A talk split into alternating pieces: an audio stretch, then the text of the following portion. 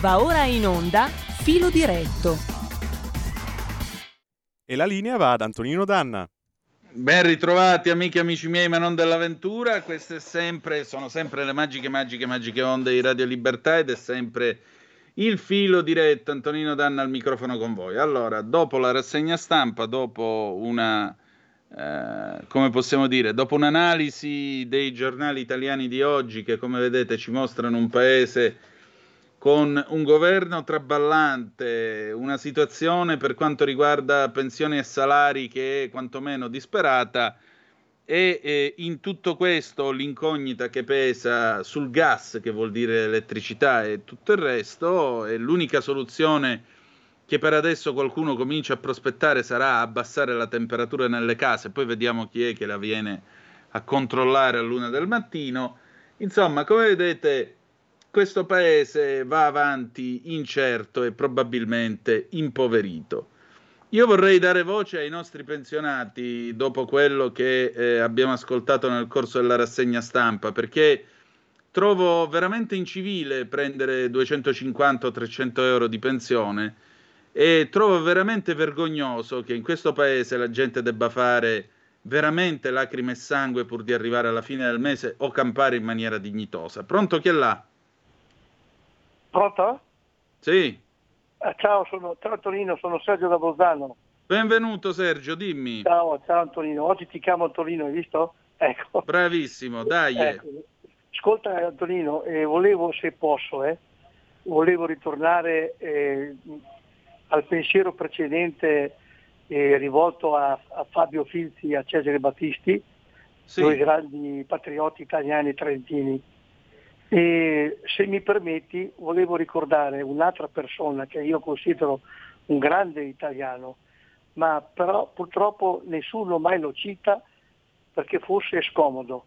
Questa persona, grande persona, è Fabrizio Quattrocchi, Vero. che quando è morto ha detto vi faccio vedere come muore un italiano. Ecco, a tal proposito, se mi permetti ancora, io voglio salutare no, no, famiglia. Permettiti pure, vai, vai. Ecco, voglio salutare la sua famiglia, se mi sentono qualcuno, e dico a loro che Fabrizio Quattrocchi sarà sempre ricordato nelle mie preghiere. Grazie Tonino e buona giornata. Grazie a te Sergio, io trovo che tu abbia fatto una cosa stupenda e trovo che sia giusto ricordare la figura di Fabrizio Quattrocchi, il coraggio di dire ti faccio vedere come muore un italiano, il coraggio di credere ancora in quelle cose, la patria, il concetto di patria, sul quale molti hanno sputato per decenni fino a quando poi non sono andati al governo nel 1996, perché prima del 1996 chi parlava di patria necessariamente era un fascista. E devo dire, ringrazio il presidente Ciampi, ognuno può avere ovviamente la posizione che vuole sul presidente Ciampi, ci mancherebbe pure, ma almeno lui ebbe l'onestà di reintrodurre la parola patria nel linguaggio istituzionale di questo paese, dopo che per decenni non c'era stato il coraggio di utilizzarla. Una telefonata, pronto chi è là? Ciao Antonino, sono Marino. Ciao Marino. Ciao, ascolta, eh, visto che tu hai tirato in ballo la questione delle pensioni, sì. eh, io c'è una cosa che non, ries- che non riesce ad andarmi giù da, da, da, da, sempre praticamente. Si parla tanto del reddito di cittadinanza ai fannulloni, alle cose, in effetti anch'io io lo abolirei il reddito di cittadinanza, se non per casi veramente eccezionali e limitati nel tempo e comunque se tu rifiuti il lavoro dopo la seconda volta te ne vai a quel paese. Detto questo, c'è un'altra cosa che purtroppo penso che in Italia non aboliranno mai, sono le pensioni sociali date a chi non ha mai lavorato in tutta la vita o magari l'ha fatto in nero. Okay? A parte il discorso casalinghe, a parte il discorso casalinghe, per tutto il resto io non trovo giusto che uno debba ricevere una pensione sociale, non me ne frega niente se di 500 euro o di quello che è, se, se non ha mai versato un contributo. Anche queste persone secondo me dovrebbero, a queste persone secondo me dovrebbero toglierla e che se ne andassero a quel paese. Ciao Antonino, grazie e buona giornata. Ciao, e, però poi che si fa di questa popolazione? Li, li, cioè, dove li teniamo? Come campano? Che fanno? E non... Eh, È vero, dici tu, c'è gente che ha faticato una vita, arriva e gli danno quattro soldi di pensione, c'è gente che ha rubato una vita perché ha lavorato in nero e ha frodato lo Stato.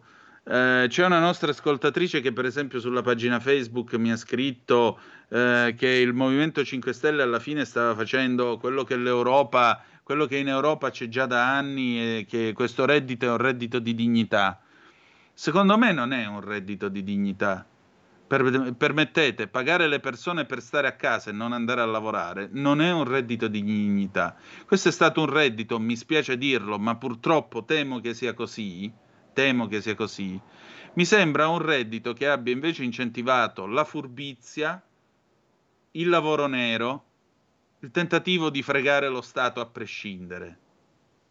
Il tentativo di fregare lo Stato a prescindere perché puntualmente ci siamo trovati sempre quelli, gli imprenditori, che si sono sentiti dire, vabbè ma io prendo il reddito, quindi che fai? Mi assumi in nero? Quindi, eh, poi vedete, in questi giorni c'è stata tutta questa polemica stucchevole, devo dire la verità, sugli imprenditori che dicevano, ah, io offro 1300 euro al mese ma non viene nessuno a lavorare, e no, i giovani non hanno voglia di lavorare perché in realtà li, palate, li pagate poco. 1300 euro non mi sembra uno stipendio basso. Non mi sembra uno stipendio basso. Diciamo che il reddito ha anche instillato questa idea che tutto sommato alla fine se eh, il 27 quattro soldi arrivano senza molto sforzo, tu puoi stare sul divano con la birra in mano a guardare la partita di pallone. E questo non è stato un incentivo a lavorare. Eppure questa dovrebbe essere una repubblica fondata sul lavoro. Voi che ne dite? Eh, 0266203529 le telefonate oppure 346 642 7756 le vostre zap o whatsapp. Due telefonate, pronto chi è là? Pronto, Antonino? Buondì. Buongiorno caro Antonino. Allora, per quanto riguarda le pensioni sociali, io abito in una sì. zona abbastanza vicina alla Svizzera, lì in provincia, vicino a Como, 5 km da Como, no? E praticamente so benissimo di questa gente che prende la pensione sociale appunto perché eh, non, ha, non, ha, altri redditi, però questa gente ha lavorato una vita in nero, per cui sono pieni di soldi che hanno una super casa, eh, hanno le macchine praticamente d'epoca, di tutto di più e prendono la pensione sociale. E questa qui è un'altra cosa che siccome nessuno controlla, perché in Italia non si controlla mai niente, e questo è un eh, dato di fatto. appena messo il dito nella L'altra piaga. cosa infatti. non capisco perché anche, anche, i genitori degli, degli extracomunitari che non è che hanno mai versato nulla, arrivano gli diamo la pensione anche a questi. L'altra cosa non capisco l'ultima legge del reddito di famiglia, che praticamente questa gente che arriva da due o tre anni in Italia si porta qui lo zio, la zia, il nonno, il bisnonno, eccetera, e calcoliamo il reddito di famiglia su tutte queste persone. Ma in che cavolo di paese siamo, visto che siamo allo sfascio più totale, visto che parlano praticamente di ricostruire un'Ucraina, abbiamo i terremotati ancora giù nelle baracche, ma fanno schifo, prendiamoli a tutti a calce nel culo, scusa, eh. anche il primo che c'è su, che è veramente una cosa pietosa, io quando lo vedo mi viene il volto a stomaco, è ora di finirla. Guarda, eh, il, problema non è, il problema non è ricostruire l'Ucraina, perché vedi, se, se davvero in questi 750 miliardi circa di lavori che ci sono da eseguire in Ucraina ci avessero dato una parte che non è in mano ai russi, sai, le imprese italiane avrebbero potuto lavorare, avremmo potuto ricostruire case, autostrade, avremmo mandato orde di eh, bergamaschi bravissimi, carpentieri, gente preparata che il lavoro, porca vacca se sanno che cos'è il lavoro da quelle parti. E ti garantisco che gliel'avremmo fatta nuova, ma le imprese avrebbero lavorato, la gente avrebbe avuto lavoro, avrebbe guadagnato e avrebbe avuto una ricaduta positiva anche sulla nostra economia. Peccato che ci hanno dato le zone occupate dai russi. Eh, altra telefonata, pronto chi è là? Sì, buongiorno Antonino, sono. Antonello dal Veneto, buongiorno. Benvenuto. Guarda, ma eh, parlate un po' di quello che è successo nello Sri Lanka. Hai visto come Eh, stamattina lo che- sentivo alla BBC, grazie Sì, che me l'hai stamattina, ricordato, ma perché stamattina ma alle sono due 6, giorni che ne mentre... parlano, quelli sono andati a mangiare nei palazzi del presidente, dei politici, Esatto. a farsi il bagno nella piscina. Cari Sì. italiani, dobbiamo fare come loro, sono più intelligenti di noi, inutile che ci parliamo tanto. Ti racconto l'ultima che ho sentito a proposito proprio dei vaccini che commentavi stamattina, no? Sì. Allora, i nostri medici Novax, non voglio entrare nel merito sì, giusto o sbagliato. No, ti prego, guarda, ti dico una cosa. Sono, lo, no, ha commentato, lo ha commentato un nostro ascoltatore passando dalle pensioni ai vaccini. Vi prego, lasciamo stare perché è stata l'origine no, no, volevo, della no, Geremiade volevo, odierna. Comunque dimmi. che i nostri medici Novax sono stati licenziati, tra virgolette. Ecco, mm. sai che cosa hanno fatto? Hanno assunto gli infermieri e i medici ucraini ai quali non fanno l'obbligo di avere il vaccino. Ma dove siamo? Dov'è il nostro Zelensky qua in Italia? Non ce l'abbiamo né nel centro-destra né da nessun'altra parte. E questo è il punto, caro, che anche il centro-destra è una grande magnaria. Cosa fanno adesso lì a Pontida? Fanno i salcicciotti? Facciamo i salcicciotti e poi con i salcicciotti chiudiamo la baracca? Dai, buon appetito a tutto il centro-destra. Grazie. No, a Pontida l'ha detto ieri l'onorevole Romeo, sarà un momento importante di ascolto e di confronto, quindi come vedete se si vuole la politica si fa eh, e si può fare anche col panino col salsicciotto in mano, tanto non è questo il problema, il punto è il, l'incontro o lo scontro di opinioni. Altra telefonata, pronto chi è là? Pronto? È timido. Sì. Sì, ciao Antonino, sono Massimiliano. Oi, allora, per carissimo. Quanto, sì, per quanto riguarda la pensione sociale, no. Mm. Allora, io ho un amico che non ha mai lavorato in tutta la sua vita, mai, mai. Addirittura quando ero, quando ero, ragazzo andavamo a cercare lavoro, io davanti cercavo lavoro e lui dietro faceva segno di no a quello che doveva assumersi. Allora adesso ha la pensione sociale. Bene, oltre a vantarsi venendo al bar a dire che lui è furbo, eccetera, eccetera, no? ha una, una spider, va quattro volte all'anno alle Canarie, allora non è questione di dare la pensione sociale o meno, va bene, perché lui è, uno che se ne approfitta, poi invece ci sono quelli che hanno veramente bisogno. Ma la, l'Inps dovrebbe indagare di più, perché non è possibile che ci siano gente che se ne approfittino così tanto. Oh, per quanto invece certo. riguarda il, regi- il, reddito di cittadinanza, dai Antonino, non sei nato ieri e non, so- e non, siamo nati ieri, guardiamoci in faccia, il reddito di cittadinanza è stato messo a punto dai grillini per prendere una catarva di voti, è inutile che stiamo qua a discutere, perché se domani tu alla gente del sud tiri via il reddito di cittadinanza, i grillini spariscono definitivamente dalla faccia della terra. Ti saluto. Beh, ringraziando Dio, voglio dire, non è che siamo tutti nel meridione d'Italia gente che brama di avere il reddito di cittadinanza. È altrettanto vero però che eh, questa mossa è stata una mossa, lo sappiamo, che ha portato non poco consenso nel centro-sud Italia e in particolare eh, lo ha portato in alcune fasce di popolazione che forse avrebbero bisogno di lavorare non di, non di stare a casa. Anche perché io trovo scandaloso che gente in età da lavoro che sta bene in salute debba starsene a casa a prendere appunto i nostri, eh, a prendere i soldi del reddito di cittadinanza.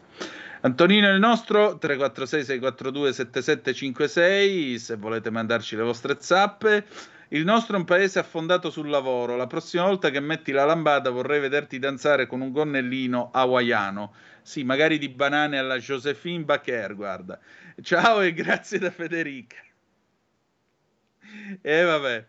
Buongiorno, voglio dire che il reddito e la pensione sociale vanno tolte agli extracomunitari che dopo aver iniziato a percepire la pensione vanno al loro paese e se la fanno spostare Così queste brave persone continuano a percepire la pensione. Che fregatura per noi casalinghe silenti che non riusciamo a percepire una pensione adeguata e non offensiva. Cambiamo questa legge Amato del 92.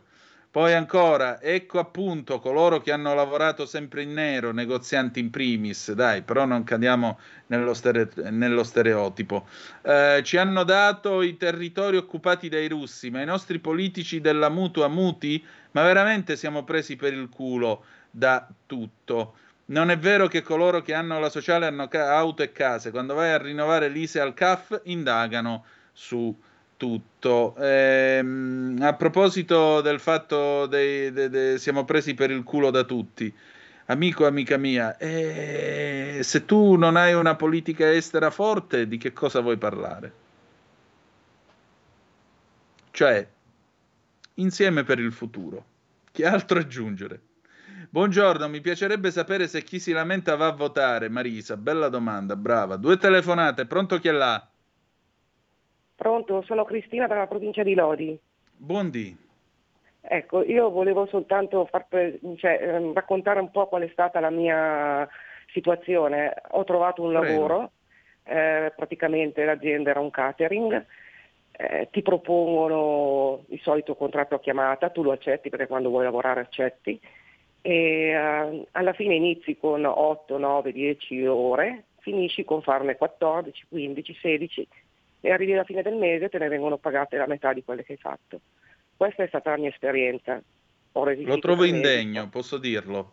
Ecco, ma siccome non sono la, la, prima e sicuramente non sono neanche l'ultima, era solo per far presente che eh, quando si sente in televisione, eh, non lo so, il, il ristoratore di turno, eh, non troviamo, non troviamo.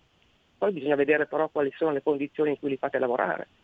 Purtroppo a me è successo, mi sono licenziata esattamente 15 giorni fa e uh, praticamente ecco, volevo solo raccontare questo, che non, non siamo tutti lavativi. Ecco. No, infatti, ma io, io infatti non, non sostengo questo, anzi ti ringrazio per la dignità con cui tu hai raccontato questa storia perché lo possiamo dire, è una storia di sfruttamento e ecco, tu e, abbi, e per quel poco che vale, abbi il mio affetto e il mio rispetto, tanto per cominciare. assicurare che dove appunto mi trovavo ce ne sono tanti, tanti, che purtroppo, essendo ricattabili, accettano queste situazioni. Io non lo ero e non percepisco il reddito, eh. tenga presente che io non, te- non ho il reddito di cittadinanza, ci mancherebbe altro, piuttosto vado a pulire i cessi in autostrada. No, ma io ti eh. ringrazio, ti ripeto, per la dignità della tua testimonianza prima di tutto Ecco, perché non perché ti stai piangendo addosso, non ne fai una, sto- una lacrima strappastorie, come si dice su internet. E ti ripeto, la tua dignità è esempio per molti, me per primo. Va bene, vi ringrazio per lo spazio che mi avete dato. No, grazie, grazie a te mille. per averci dedicato questo tempo. È la prima volta che chiamo, sono molto emozionata, vi ascolto sempre eh, eh, quando posso. Sei benvenuta, ovviamente. grazie anche del tuo tempo. Mi raccomando, in bocca al lupo. Eh. Grazie mille, arrivederci. Un abbraccio. Ecco, qui entriamo anche in un altro campo. Dice, ma ci fanno lavorare 14 ore e gli ispettorati del lavoro che fanno? Perché poi siamo sempre, vedete, all'italiana, quis custodiet custodies, chi è che custodisce i custodi, chi è che controlla i controllori? Uh, buongiorno Antonino, quando dici che i giovani ti dispiace vederli con le mani in mano, l'alternativa che hanno è essere schiavi come la signora al telefono appena raccontato. No, non, non, non dobbiamo... Scusate, non generalizziamo, non facciamo di tutta l'erba un fascio, vi prego, vi prego. Perché sì, esistono le situazioni limite come queste, ma ripeto, intanto vediamo di fare più controlli. Vediamo di fare più controlli. Secondo, questo deve anche spingere a rivedere il mercato del lavoro. Perché se nel mercato del lavoro l'alternativa è o il reddito o essere sfruttati, cavolo, ma ci sarà qualcosa nel mezzo. Se quel qualcosa nel mezzo non c'è, però, ragazzi, e io ti ringrazio di questa osservazione, eh, allora forse lo dobbiamo riformare sto mercato del lavoro. E lo dobbiamo riformare in maniera seria, in modo tale che chi studia, si prepara, si forma, quindi bisogna ripensare anche alla scuola, ripensare anche alla scuola, preparare, eh, avere delle scuole che siano in grado di preparare alle svariate professioni di cui c'è bisogno, alle svariate professioni di cui c'è bisogno, preparare, avviare appunto al mondo del lavoro, avviare alla possibilità di, di, di, di costruirsi un futuro, perché è nel lavoro che consiste la dignità della persona umana. Su questo credo che siamo tutti d'accordo. Francesco interviene sull'Ucraina, sul servizio di Fausto Biloslavo, appunto che parlava dei combattenti italiani. Ma questi combattenti chiamiamoli col loro nome, cioè mercenari, Francesco. E, guarda, non lo so se siano tutti mercenari, insomma, c'è chi, come vedi, ci va perché ci crede, c'è chi ci va perché gli danno i soldi, c'è chi gli offrono 90.000 dollari se muore al fronte, come scriveva eh, Marta Ottaviani su Avvenire stamattina, però non sono stati assai quelli allettati da questa proposta. Insomma, due telefonate, pronto chi è là? Pronto? Pronto? Sì. Ah, buongiorno Antonino, sono il Villa di Meda. Carissimo, e allora? Eh, eh, meno male che adesso ho telefonato perché mi hanno dato una macchina e c'è la Radio DAB e finalmente posso sentire Radio Libertà, ex Radio Padania. Senti una cosa veloce, ho quattro punti veloci, voglio un sì. tuo commento. Per quanto riguarda il reddito di cittadinanza dobbiamo guardare anche i bonus 110 che hanno dato che ci sono stati tanti furbetti, anzi furboni, non furbetti lì, eh.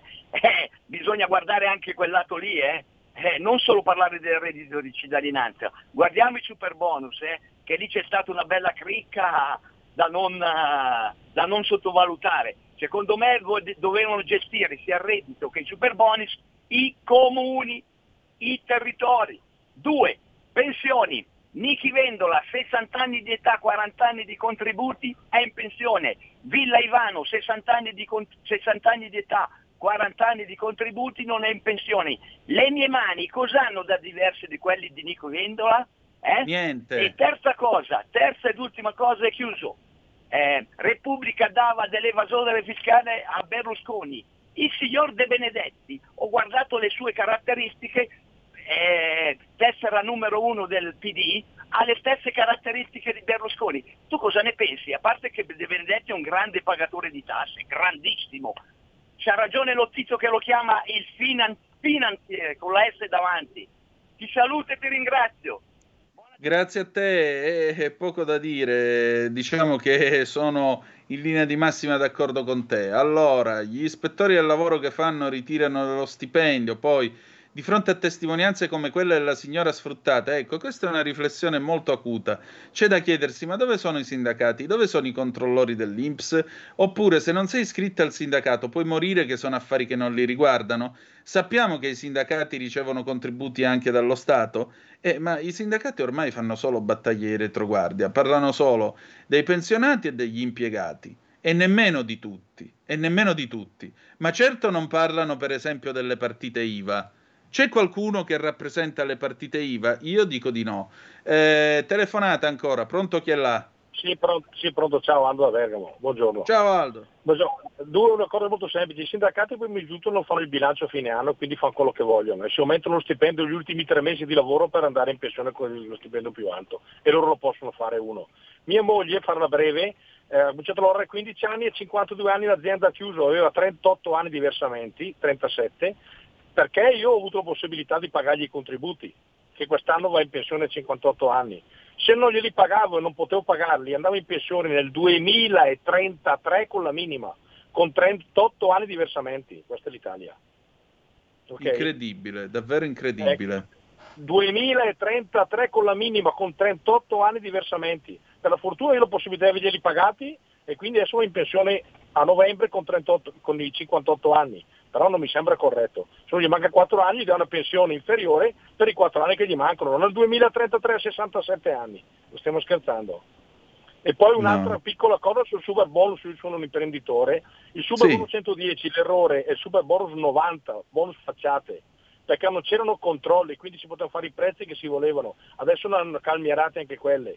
Però il problema non è il super bonus, sono i prezzi che sono aumentati, lo Stato che mette paletti per non farlo fare alla gente.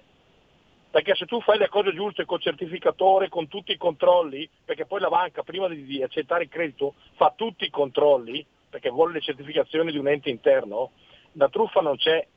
È stato sbagliato all'inizio, poi hanno fatto 1500 riforme e hanno incasinato tutto. Io, io sono un imprenditore, non li faccio più il bonus 110 per i palazzi, perché è solo un rischio, perché poi adesso entra l'ufficio delle entrate, ti blocca questo, la banca non prende più il credito e tu sei, cioè tu fai tre mesi, un lavoro di un milione, tre mesi sei fuori 300 mila euro, ti pagano dopo altri tre mesi, sei lavori di 600, poi te lo bloccano, tu salti per aria. Non è così facile, non diamo colpa tutto ai, ai costruttori e chi li fa. E poco da dire, ha pienamente ragione, anche qui ha pienamente ragione, perché questa è la voce dell'Italia che lavora e rischia in prima persona. Noi andiamo in pausa, dopodiché Giuni Russo Alghero 1986, a tra poco. C'è un equilibrio tra tutte le cose. Luce e ombra. Bene e male non ci saranno più regole. Il popolo si sta sollevando. Se quell'equilibrio viene turbato, l'universo lo corregge. Ogni sabato, ore 16. Ogni domenica, ore 14. Il grande cinema. Movie Time con Vincent.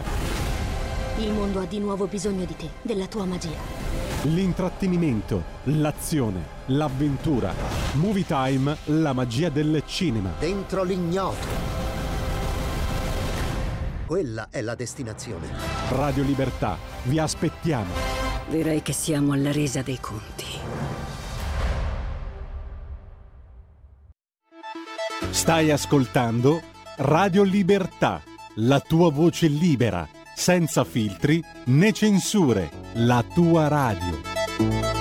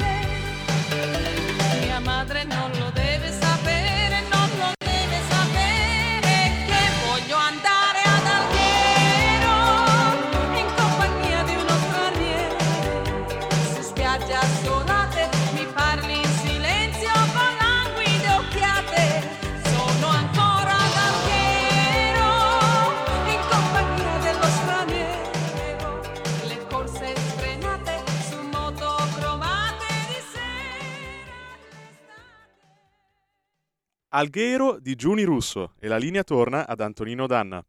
Ma tu vuoi andare ad Alghero in compagnia di uno straniero che così facciamo una camionata, io, tu, Giuni Russo? Mi sa che siamo assai quelli che vogliamo andare ad Alghero in compagnia di qualche straniero o qualche straniera, mi sa. Eh, o no, tu che ne pensi? Straniera con la... Con la... Eh, pure io, pure io. Eh, 0266203529, prendiamo una telefonata ancora e poi passiamo al faccia a faccia di stamattina. Allora, vi dicevo, sono arrivate altre zappe al 346 642 7756. Io vorrei ringraziare tutti voi che eh, dedicate il vostro tempo a intervenire, far sapere la vostra voce ed essere dei nostri, perché ehm, possiamo discutere, possiamo avere momenti di attrito, quello che volete, ma è una cosa stupenda perché è una cosa di vita, quindi grazie. Maurizio, ciao, realmente purtroppo siamo arrivati a un punto in cui non risolleveremo più l'Italia, troppo tardi con governanti venduti a progetti esteri. Ti prego, dai, Maurizio, un po' di speranza. Secondo me, chi pre- non nel senso di ministro della sanità, secondo me chi prende il, senso, il reddito di cittadinanza dovrebbe svolgere alcune ore di ogni servizio sociale, tipo pulire le strade dove c'è bisogno, Mary, e eh, sono d'accordo. Maria da Sacile, Maria, anche tu, grazie alla tua dignità. Legge amato da cancellare, ho lavorato 17 anni in fabbrica e prendo 181 euro al mese solo perché c'è il reddito di mio marito e, vediamo elargire il reddito di cittadinanza, pensione sociale, sostegno agli immigrati e tanto altro. Vergogna, amato, vergogna. E pregherei le anime belle di non dire ah, il solito intervento razzista sol perché parla anche degli immigrati. Sta parlando di tutti noi, sta parlando. Queste sono le ferite nella carne viva di questo paese.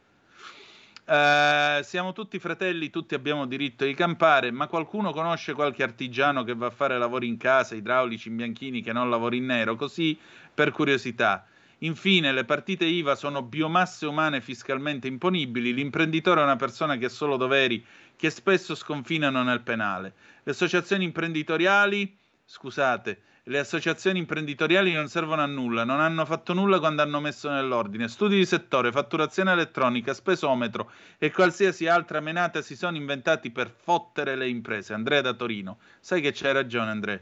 Eh, buongiorno Antonino, i sindacati farebbero denuncia con nome e cognome del lavoratore ovviamente. Se venisse imposta a quest'ultimo di mantenere il posto al denunciante, come credi che verrebbe trattato umanamente? lo porterebbero a licenziarsi in poco tempo. Andrebbe studiato un altro metodo di controllo per gli schiavisti. Luciana da Udine, d'accordo con te. Due telefonate e poi faccia a faccia. Pronto chi è là?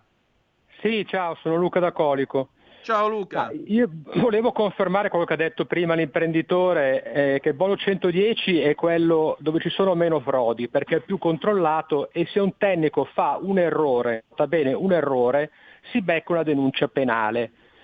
130 milioni di frodi sul 110%, mentre invece il bonus facciato al 90%, voluto dal ministro Franceschini, Partito Democratico, ha oltre 2 miliardi, perché il tuo primo conto corrente mandava delle fatture fatte con Photoshop, dopo 10 giorni ti arrivavano i soldi. Chiuso questo capitolo, vorrei dire che stiamo vivendo il fallimento dell'Unione Europea, perché se tu ti ricordi, il trattato di Maastricht di Lisbona pongono come obiettivi dell'Europa, lo sanno tutti gli ascoltatori, progresso sociale e piena occupazione, in un'economia fortemente competitiva grazie alla stabilità dei prezzi. Allora, è un fallimento. La stabilità dei prezzi non c'è perché abbiamo un'inflazione altissima. La sì. politica europea è fallita perché Macron che voleva fare una politica europea eh, di unione diciamo, di un esercito comune, la Germania si riarma per, 50-100 miliardi, che cosa fa? Acquista i caccia F-35 americani invece di sviluppare gli aeroplani europei. Per cui questa è la, la, è la lapide sopra l'idea di Macron di un'Europa con un esercito comune. Reddito di cittadinanza, noi l'abbiamo come Lega, noi l'abbiamo votato, poteva funzionare, il problema è che è diventato un sussidio e non ha creato posti di lavoro. Questa mi sembra una cosa che, famosi, a parte quello dei navigator ovviamente.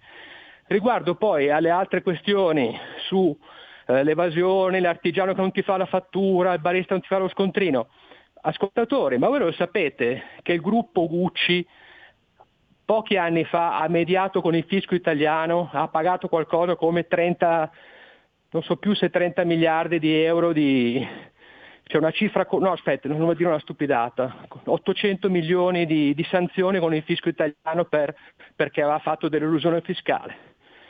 Quindi l'evasione in grandissima parte la fanno i grandissimi gruppi industriali o comunque societari. Non è l'evasione dell'artigiano o di quello del bar che è un'evasione spesso e volentieri di sopravvivenza. Bisogna distinguere queste cose. Non facciamo la, la guerra tra i poveri. Grazie Antonino, ti lascio. Grazie a te del tuo tempo e della tua telefonata. Hai detto delle cose, credo, ampiamente condivisibili. Telefon- altra telefonata, pronto chi è là? Pronto, buongiorno, salve Antonino, salve a tutti, sono Mario che chiamo. Guardi, ciao, ciao. Sono d'accordo con tutti, noi, io vedo che l'Italia proprio, ma, ma, dal 2008 quando noi siamo dei microimprenditori, mio fratello, ci facciamo un culo rettangolare da quando siamo bambini. Non dico che ci è mancato da mangiare, ma le posso garantire che quando firmi le cambiali devi guidare il camion pagando le cambiali non è così bello. Finite le cambiali era il momento di iniziare a farci qualcosa per noi, perché siamo esseri umani anche noi. Dal 2008 è iniziata la crisi, da qui sempre in discesa fino adesso che non c'è più un cazzo. Posso dire una cosa, sì, ci saranno tanti che evadono, ma nessuno discute in tutte le cose, c'è il buono e il gramo, non è da guardare tutto. Però c'è da dire che un imprenditore o uno come noi piccoli, se ti fai male devi andare a lavorare lo stesso perché lì non certo. ti dà un certo. cazzo. Se le ferie non te le fai perché non puoi farle, non te le paga nessuno, è bello, è brutto, stai bene, stai male, devi andare. E c'è una cosa sicura che al 16 il governo vuole i soldi delle tasse, non gliene frega un cazzo se a te quello là non ti ha pagato, quello è fallito e te non hai preso i soldi e cosa, non gliene frega niente. C'è da riformare proprio tutta l'Italia, ma io pensavo, cioè, guarda, ho sempre votato la Lega, ci credo ancora che ma vedo che anche loro, da quando ho il tesserino rosa di Nasce Padagna, non è successo niente ho proprio perso le speranze, ormai sono arrivato a quasi 57 anni, manca poco e vedo sempre peggio, sempre peggio, arriveranno i tempi buoni. Io li vedo sempre peggiori, mi auguro tanto e per quanto riguarda la pensione non parliamone proprio, avendo lavorato come sempre diversi contributi da, da, da da, da imprenditore, pre- se prenderai tanto prenderai 600 euro, perché loro partono dal presupposto che tu hai messo via i soldi. Ma quali soldi? Che guardi le fatture, guardi le cose, vedi quello che spendi, quello che prendi, cosa vuoi fare? Cosa vuoi fare? Fai un pelo di nero, d'accordissimo, ma se non hai quei 10 euro, noi non mangiamo neanche a mezzogiorno a momenti, e ce n'è tanti come me, ma tanti, tanti. Poi ci sono gli evasori, d'accordissimo, ma ce n'è proprio tanti. Grazie, scusate, buona giornata. No, senti un po', senti un po', senti un po'. Eh, niente, se n'è andato. Vabbè, volevo continuare a parlare con lui perché, insomma, vedete che non è facile essere imprenditori in questo paese, non è facile rischiare la propria, la propria vita ogni mese, perché appunto se stai male non puoi andare dal dottore, ma devi occuparti delle tue cose. Se stai fermo un giorno non mangi, e queste sono cose che accadono, che accadono, perché questa è l'imprenditoria in eh, questo paese. E una delle cose che drammaticamente sono venute fuori nel corso di questa pandemia sono state queste, io le ho viste, queste risse, le avete viste anche voi, o probabilmente vi sarà toccato sentirvi dire se siete degli imprenditori, vi sarete sentite dire, e eh, vabbè, ma tanto pure che mangiate un po' di meno siete tutti ladri, quindi che cosa importa? Perché siamo noi eh, dipendenti che manteniamo voi. Quindi, perché c'è stato anche questo nel corso di questa, di questa pandemia, a riprova del fatto che non è andata tutto bene. E adesso veniamo al eh, faccia a faccia di oggi. Oggi ce ne andiamo ad Ischia perché c'è una giovane, c'è una coraggiosa avvocatessa napoletana, si chiama Silvia Ricciardi. Io ho avuto il piacere di averla ospite già altre volte in quel di Zoom. Beh, lei si occupa di due comunità, una si chiama Jonathan, l'altra si chiama mh, mm, Oliver, che accolgono i ragazzini difficili del napoletano, li sottraggono al mondo di Scampia, li sottraggono sostanzialmente alle mani della camorra. E beh, malgrado questo impegno meritorio che dura da 30 anni, da sei mesi lo Stato italiano non si degna di pagare le fatture. 120.000 euro di debiti, ha dovuto scrivere una lettera aperta al ministro della giustizia Marta Cartabia che però al momento non ha ancora risposto. Io l'ho intercettata ieri pomeriggio a bordo della barca confiscata agli scafisti che la magistratura tarantina ha assegnato a Jonathan e credo sia stata una giusta cosa. Questo bellissimo yacht eh, che è stato assegnato a Jonathan con cui eh, sono andati a fare contrabbando di libri in quel di Ischia. Altra cosa a cui mi unirò molto volentieri. Ascoltate che cosa ci siamo detti. Allora, io ho di nuovo il piacere di parlare con Silvia Ricciardi. Silvia Ricciardi è stata cofondatrice e cofondatrice di eh, Jonathan Nollus. Che cos'è Jonathan Nollus? È una comunità che si occupa del recupero dei minori problematici in quel di Napoli. Ora, in questi giorni, Jonathan Nollus, per eh, riassumere, eh, diciamo in breve quello che è accaduto, ha mandato una lettera al ministro della giustizia, Marta Cartabbia, sottolineando un fatto. Qui sono otto mesi che non si vede un soldo e questo non aiuta chiaramente le comunità ad andare avanti perché il centro giustizia Campania da otto mesi appunto come scrivono Enzo Morgera e eh, appunto Silvia Ricciardi fondatori di Jonathan Nollus beh eh, non riescono naturalmente a ricevere i soldi e questo sta creando dei problemi economici non da poco. Il vento che sentite in sottofondo è il vento di Procida perché in tutto questo eh, on, Jonathan Onlus fa anche contrabbando di libri sopra e sottovento verso Procida. E allora ci riassumi un po' che cosa sta succedendo, Silvia? Sì, sì, sta succedendo che noi appunto eh, abbiamo due comunità, Jonathan e Oliver, eh, che lavoriamo in collaborazione con il Centro Giustizia Minorile di Napoli, offriamo un servizio, accogliamo i ragazzi in area penale e praticamente da dicembre del 2021 eh, non, abbiamo, non riceviamo fondi dal Ministero, fondi mh, cioè non ci vengono come dire... Um, cioè noi prestiamo un servizio, eh, emettiamo fattura, eh, queste fatture sono ferme a dicembre eh, 2021. Siamo a luglio, sono quindi più di sei mesi di ritardo di pagamenti e questo per noi è un grosso problema perché le comunità si basano sull'accoglienza, i ragazzi vivono in comunità, quindi tutte le spese di una comunità che sono il fitto, eh, il vitto, eh, i fornitori, le utenze, i, gli stipendi degli operatori, i contributi. Ecco, tutto questo noi continuiamo a resistere perché siamo qui e continuiamo a resistere, ma è immaginabile la fatica con la quale stiamo resistendo e soprattutto non può essere una resistenza d'oltranza. Beh, e riusciamo ancora a resistere perché appunto abbiamo una storia trentennale e abbiamo i fornitori che ci conoscono, quindi ci fanno credito, ma così è realmente faticoso lavorare anche perché noi non abbiamo assolutamente interrotto i nostri eh, i progetti, i, eh, i, progetti mirati ai ragazzi che accogliamo. Infatti siamo qui a Procida proprio perché con la nostra barca confiscata e con le, l'editore Rosario Esposito La Rossa abbiamo utilizzato la barca che una volta trafficava esseri umani, era utilizzata per trafficare esseri umani, per, traffica, per trafficare e spacciare i libri della dell'editore Rosario Esposito La Rossa che appunto eh, a Scampia ha aperto una casa editrice e, mm, e, quindi per portare questi libri al, alla biblioteca comunale del comune di Procida. E, ecco, questo è un genere di contrabbando che incoraggiamo fortemente, anzi la prossima volta vengo a contrabbandare pure io. Eh, eh sì, è una bellissima giornata, Procida è magnifica come sempre. E, e niente, quindi quindi siamo qui. E per poi ritorniamo nel pomeriggio, domani si ricomincia in comunità con le attività che facciamo, eh, con eh, i ragazzi che, che accogliamo, che con il nostro progetto Vela, con il nostro laboratorio fotografico che mh, realizziamo grazie al contributo della Manfrotto, insomma tutto que- noi continuiamo a lavorare, però come dire, senza percepire quanto ci è dovuto. Ecco appunto, io non vorrei essere indiscreto, più o meno a quanto assommano le fatture? Eh, le fatture sono diciamo uh, sui 10.000 euro a comunità al mese, uh, sono sei mesi che non ci pagano, quindi... Ah, quindi mm, siamo a 120.000, visto che le comunità eh, sono più due. o meno, sì, insomma... Mm.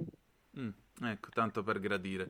Infatti eh. nella lettera alla Cartabia dice ci rivolgiamo rispettosamente a lei con questa lettera perché non abbiamo trovato interlocutori istituzionali diretti in grado di risolvere i nostri problemi.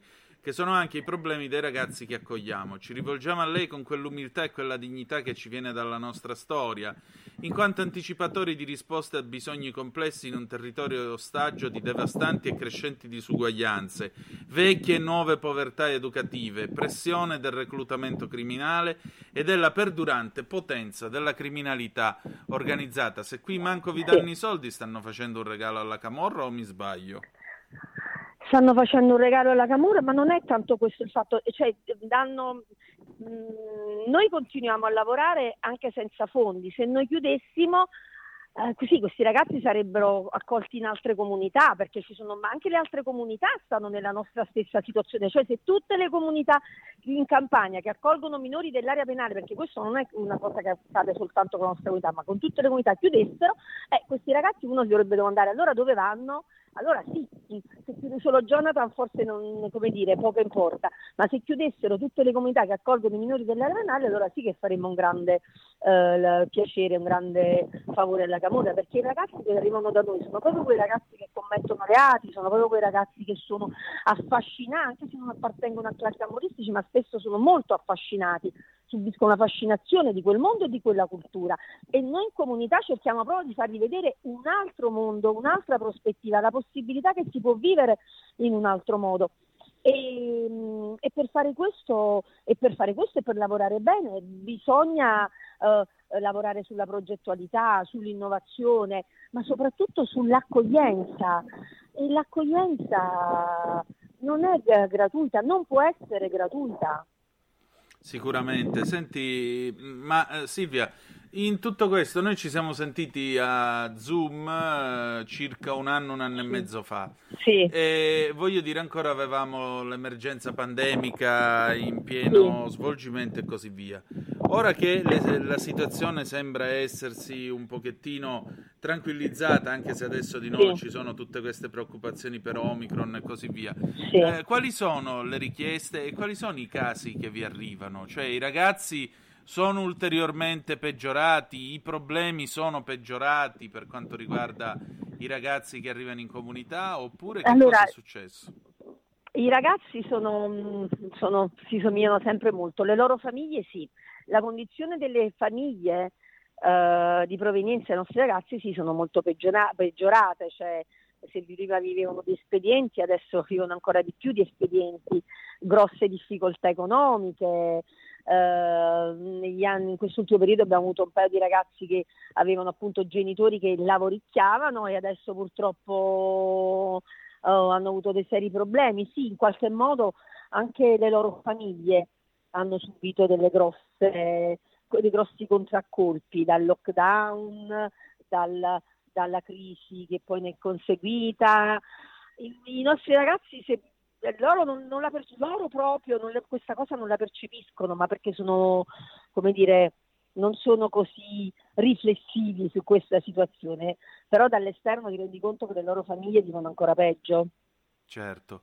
E in tutto questo la criminalità organizzata presumo abbia buon gioco. Sì, sicuramente, sicuramente quella non si ferma mai, non, non subisce crisi.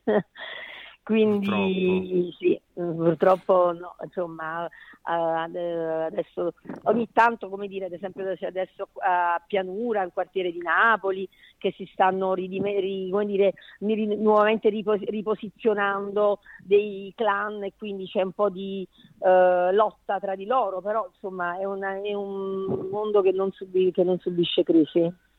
Silvia, si convertono ma... subito. Eh, immagino. Silvia, ma eh, in tutto questo, voglio dire, le istituzioni possibile che non vi abbiano dato nemmeno uno straccio di risposta? Dopo questa lettera uh, aperta che è capitato? Mm, che è capitato? Allora, uh, sì, allora, i giornali cittadini, Repubblica, Il Mattino, Il Corriere della Sera, il Roma ci hanno dato grande risalto, devo dire la verità, i giornali cittadini ci hanno dato grande risalto. C'è stata un'interpellanza parlamentare, ba- il, Bassolino e anche Paolo Siani in qualche modo ci hanno risposto e hanno fatto presente a Bassolino anche attraverso i social, facendo presente, sollecitando questa situazione, ma una risposta ufficiale non ci è ancora arrivata. Incredibile, nemmeno da parte del ministro Cartabia. No, al momento non c'è, ad oggi non ci è arrivato nulla. Ma veramente è l'unica cosa che possiamo avere, essere fiduciosi insieme a voi. Naturalmente mm. eh, anche noi ci associamo al vostro appello perché voglio dire, non è che la mattina vi alzate e andate a divertirvi, la mattina voi compiete un'opera sociale che svolgete peraltro da 30 anni, giorno e notte, quindi Appunto. non è che siete due improvvisati con uno staff di dilettanti. Appunto, appunto. E poi è una questione non soltanto, noi è sempre su un doppio binario, è sull'accoglienza dei ragazzi, ma io sto parlando anche dei lavoratori. Jonathan, siamo 12 eh, eh, persone, cioè il diritto del lavoratore di lavorare. Noi, gli, operatori di Jonathan stanno con Jonathan da 25 anni, cioè non siamo appunto, come dicevi tu, un'associazione nata da poco, improvvisata cioè, ci sono persone, i nostri operatori, alcuni sono padri e madri di, di figli, quindi cioè, eh, eh, capisci bene che non percepire lo stipendio da mesi diventa veramente un grande problema. Qua non si sta parlando soltanto della, eh, della sopravvivenza della comunità, non si sta soltanto parlando dei, dei diritti dei minori, qua si sta parlando anche dei diritti degli operatori in quanto lavoratori. Esatto.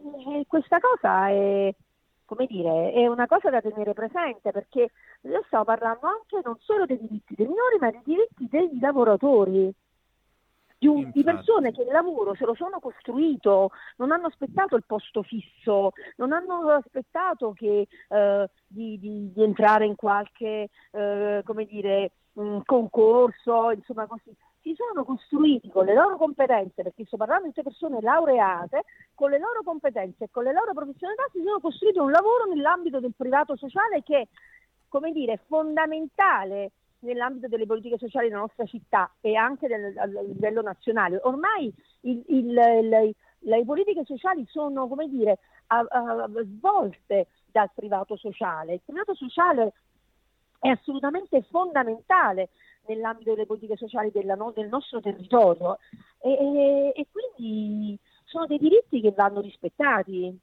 Certo. Noi non certo. facciamo volontariato, non, non, non, è che facciamo questo lavoro nei nostri ritagli di tempo, noi è il nostro lavoro che ci siamo costruiti e che svolgiamo con competenze e professionalità.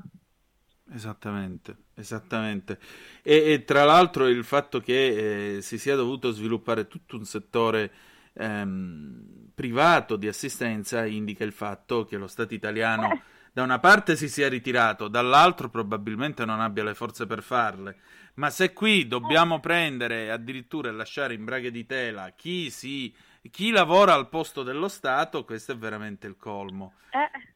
Ecco, in tutto questo oggi com'è andata la navigazione per contrabbandare ah, libri? Bellissima, è stata bellissima, abbiamo trafficato questi scatoloni pieni di libri, siamo arrivati qui uh, al porto di Procida dove ci hanno accolto e, e niente, tra un poco ripartiamo.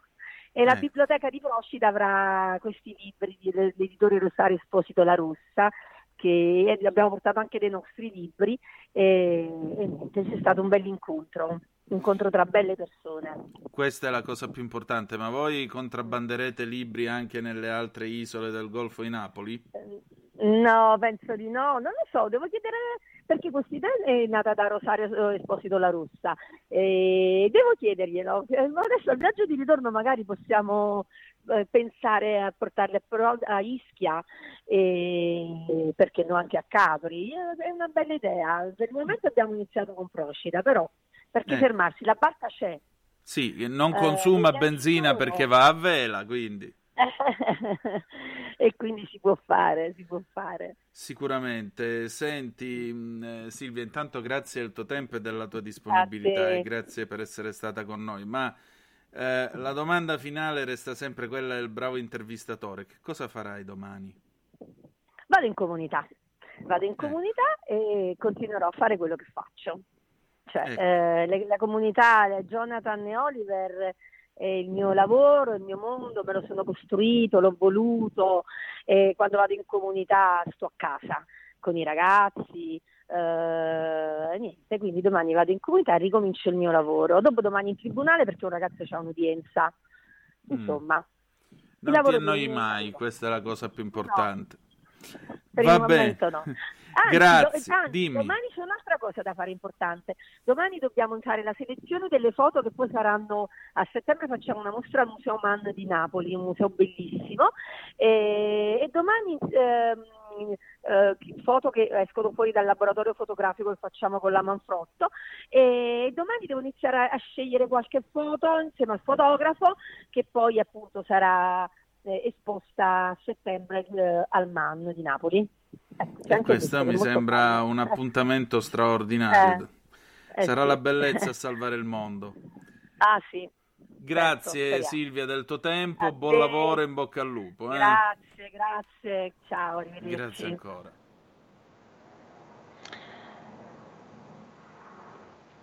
E allora noi chiudiamo qui la nostra trasmissione.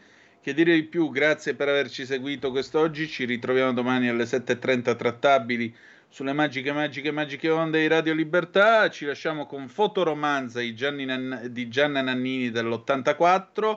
Dopo di noi Pigi Pellegrino oltre la pagina, a seguire Sara Garino con Alto Mare, stasera aria fritta alle 20.30. Grazie per essere stati con noi e ricordate che the best is come, il meglio deve ancora venire. Vi ha parlato Antonino Danna, buongiorno. Avete ascoltato Filo Diretto